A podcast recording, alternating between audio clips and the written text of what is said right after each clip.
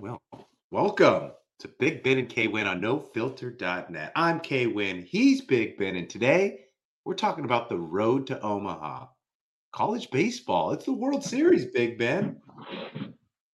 Um, I reliving my days of just Mark Kotsay being probably the best baseball player I'd ever seen at one point in time in my life with his Easton. God, at that time, I was just old enough to like envy his bat. Like they always came out with the new bats. I think it was a Secor, and he launched I think like ten home runs in the span of like maybe ten games Yeah. for Florida State. Um, Oh, no, no. Cal State Fullerton. He's a excuse Cali me, Cal. State Fullerton.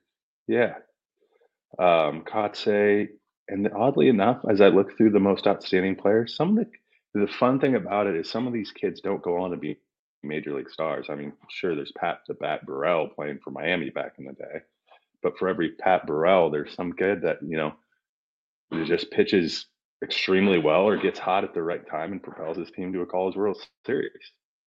It's it's a have you been? It is it is a bucket list item for me.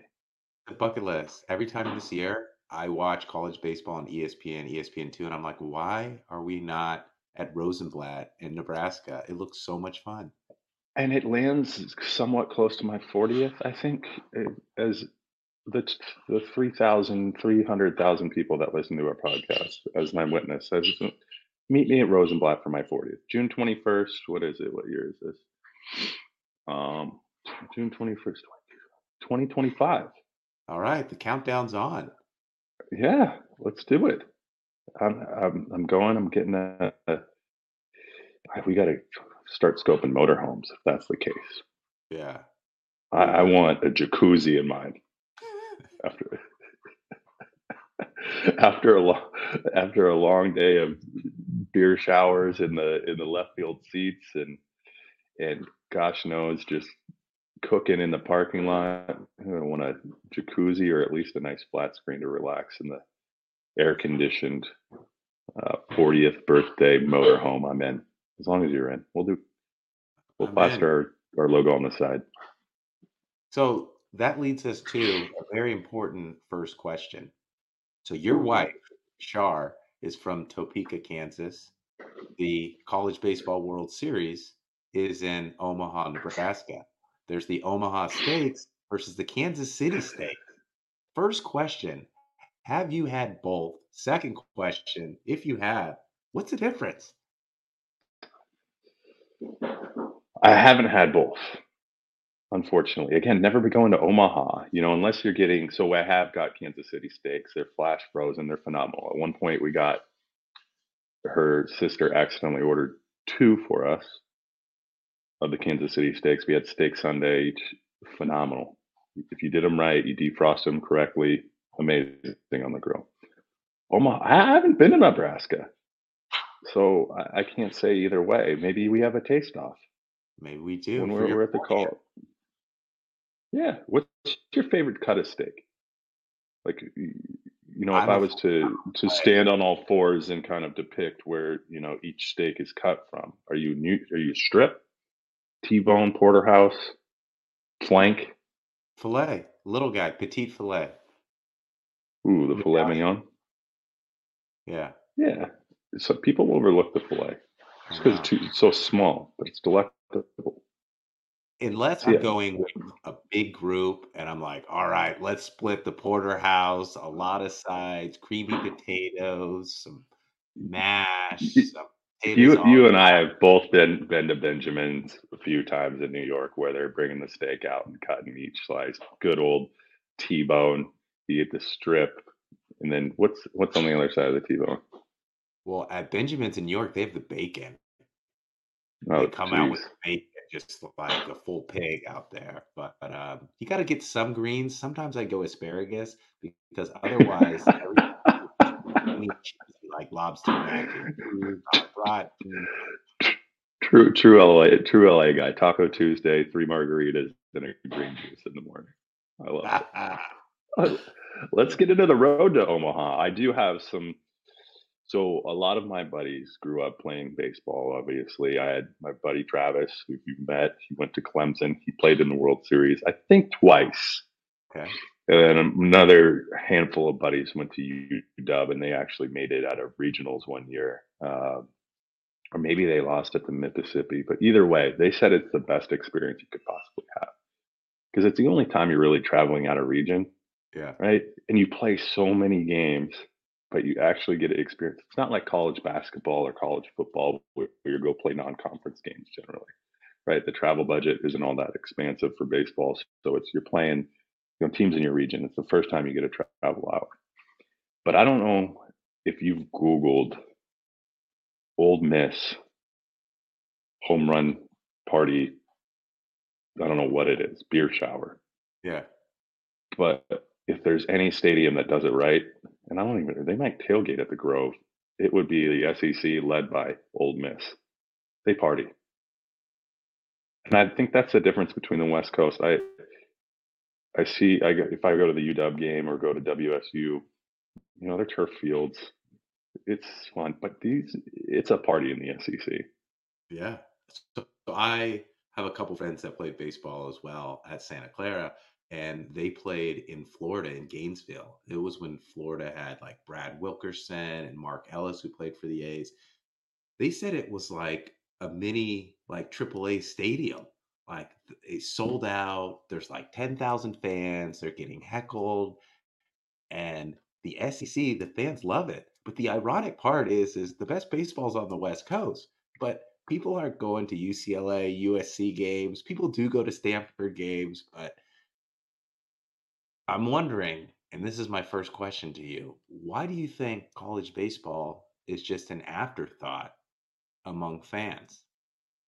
Uh, the um, number of games won, I think, is is the big one.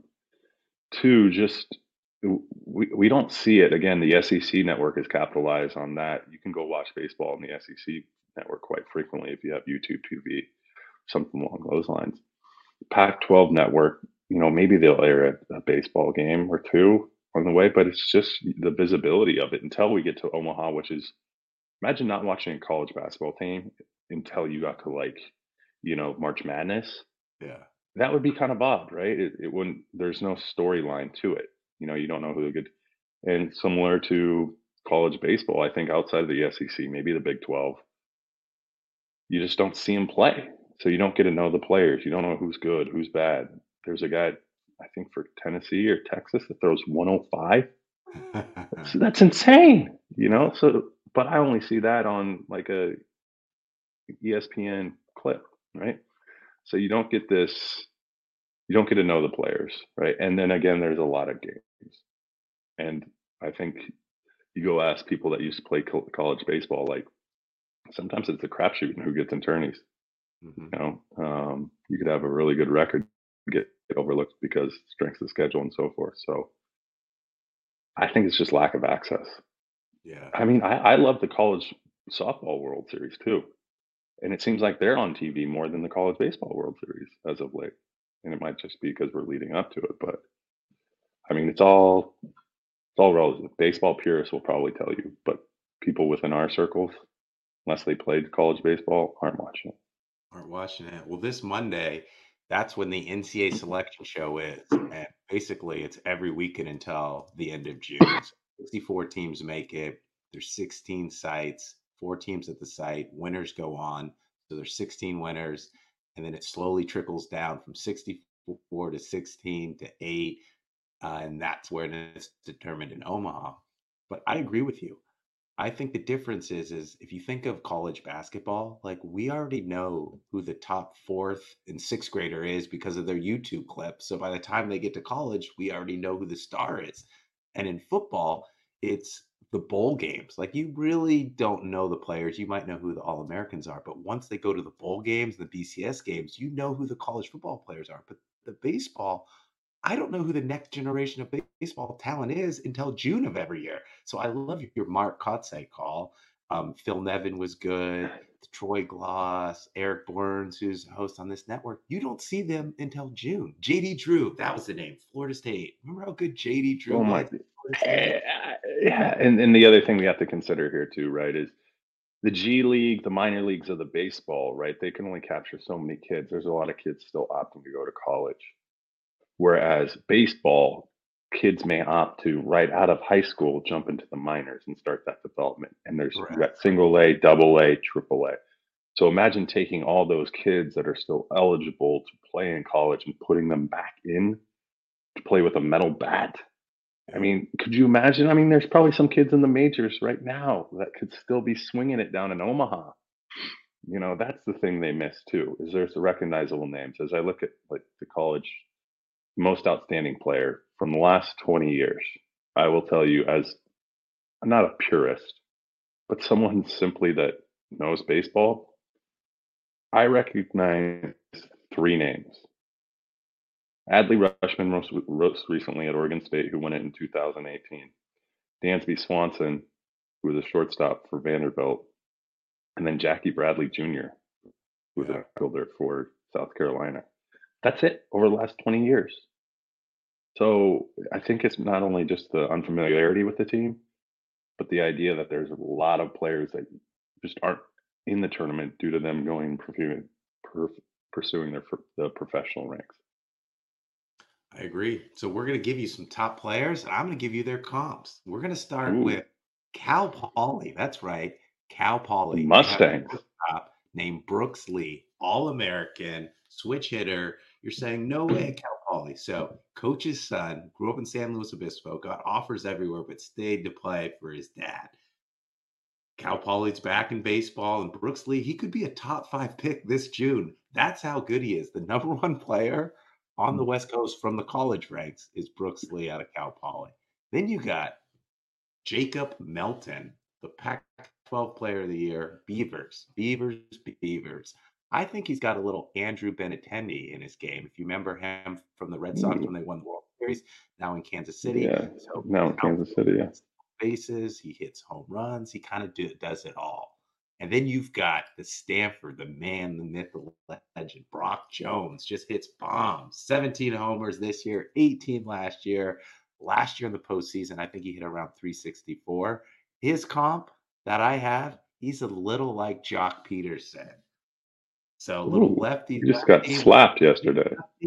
And the bigs, but you got Joc Pederson. Those are the top three players that I'm watching. Okay. Now, one thing I do want to know is I, thinking back to this, I talked to my buddies and I asked them, you know, is it advantageous to have a regional site? And this is where Travis chimed in. He's like, dude, I got to sleep in my house. I didn't have to, you know, we're a baseball team. There's a lot of players. Like, we're not staying at the the Marriott, you know, we're staying on, you know, with a dried up pool, you know, with the budget that we have. He said, if you get a regional site, you're, and then the other part was all these knuckleheads. He, he self-admitted he's like, we have a lot of knuckleheads on our team. There's just you know relievers, long relievers, kids that you know are on the team but haven't pitched. You know, so there's a lot of knuckleheads still out there. He goes, you'd have them running around getting in all types of mischief because it's the first time they've been you know out away from say the standard mo of going to their regional or their conference. So that's probably why, and it will be interesting when they do do the announcement who gets the regional sides because those I think more often than not I don't have the data. I got COVID, so did our intern. But once I get it, I'll break it down. That shows probably that the regional site hosts actually more often than not go on. Could you imagine going to like Coral Gables to play Miami and you're like 19 or 20? You're in South Beach. You're you're, still in Chad. You're top of the funnel. Like, we'll we'll make it again next year. I might not be yeah, back. Yeah, you're weighing your options with Club Live or uh, uh, uh, maybe sit, you know, sitting in the bullpen. Like I'll take Club Live all day. But Omaha, 40th birthday, motorhome. I'm in. Uh, do they air? They air. They, they generally air most of the regional games too. So they when's it, do. when's when do games kick off? A week from today? So next weekend, so I think it's the third or the fourth, that's when the 16 sites, the regionals take place. And I've got some data for you, Big Ben. So K wins who's numbers. I haven't who's your given a lot. Are you gonna pick a winner too? I'll pick a winner after I give you my Okay. data. 3, 23, 24, 4. 3, 23, 24, 4. 3. There are three Pac 12 teams in the top 25. You've got Stanford, that's top five. Oregon State's back this year, they're top five. And you've got UCLA. Surprisingly, Gonzaga is like a top 15 baseball school. You've got Grand Canyon University out of Arizona. They're a top 25 baseball school. And you have UCSB. All of those teams should make it. Who's going to host? Oregon State will host, Stanford will host. That is where three comes from. 23, the Beavs. Regular season, they only made 23 errors. The Beavs aren't going to beat themselves. They got pitching, they got defense, they got hitting, and they're not going to make mistakes this time of the year. That's why I have the Beavs going to Omaha and advancing. 24. Stanford has 24 first round picks going back throughout their history. And that leads all of college in terms of the athletes or the players getting drafted in the first round. And that's why Stanford's good every year. Four. Arizona State has four first round picks. You heard it four. That's the most out of any college. And your boy Spencer Torkelson, third baseman, I believe he's the first baseman for the Tigers, picked Yep. number one overall. Some other names, if you remember, Stephen Strasburg, Adley Rutschman, and you also had Gerrit Cole out of UCLA. Those are UCLA. all Pac-12 players. Uh, quick shout out to I think I had to look at the record books, but Zach Clem, a guy I lived with at one point, I think had the single season home run record at one point with 24 drop bombs. It's interesting you mentioned the Stanford thing because that is one school where I might look at it and be like, I'm going to stay here four years because the likelihood I might make more money actually Yeah. doing my job or using my degree that I got than you know baseball uh, playing baseball is there's it's a high probability there. Can we can we tangent? I thought I thought about this with baseball. Can I can we are we done with Omaha? Yeah, I just want to say Stanford, uh, Braden Montgomery, freshman, freshman player of the year in the Pac-12. He's a two-way player, like your boy John Olerud from Washington State. Ooh, He's a lefty, sweet swinging lefty. The difference, though, is Olerud threw left-handed. This is a right-hander. Comes in dominant. Brandon Montgomery, freshman, one of the best two-way players in all of the country. He might win the John Olerud two-way player. John Olerud, 13 and 0 one year and hit like 400 with 13 bombs. That was amazing. Um, why I love John Olerud, he played for so long. He got grandfathered in. He could wear the helmet without the ear flaps. I know. I, I, I dig that. That's a it's a story for another day. All right. I read an article. Can I get to my Mariners? Let's go. I read an article. What's wrong with the Mariners? And How long is know, this podcast? oh geez, let me just let me vent. This is I'm walking in a confessional because as you can see, I have a Rainier sweatshirt on at this point. Like I'm I'm going triple A. Like that's my focus. I'm going south to Tacoma to, to for my with my fandom. Um, let me get your take. Your brother played. Baseball contracts are guaranteed. Yes. Is it me or do I see more players hanging on to injuries than I normally would?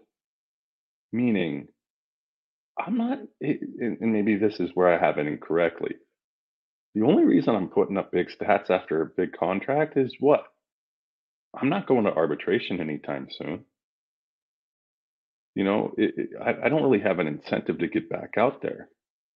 You know, you have I, I have strained growings, you know, a lot of different things that I've seen on the injury list. Like the injury list isn't, it used to be, you know, broken ankle, you know, concussed. We, you know, there's probably back in the day, there was only four or five designations. Seems like there's 62. You know, you could have a hangnail, something along those lines. Is it just me or am I seeing less and less players predominantly come back and like, you're not risking anything, right? Yeah. So why come back? We we were sitting down watching the game, talking about Kyle Lewis and Mitch Haniger and some of these guys that, you know, why would they come back if they're making the same amount of money by not playing? It goes down to the love of the game, I guess, right? You've got those players that have the contracts but love the game that keep playing. I know on a podcast you're not supposed to ride both sides of the fence, but I am going to ride both sides of the fence on this argument.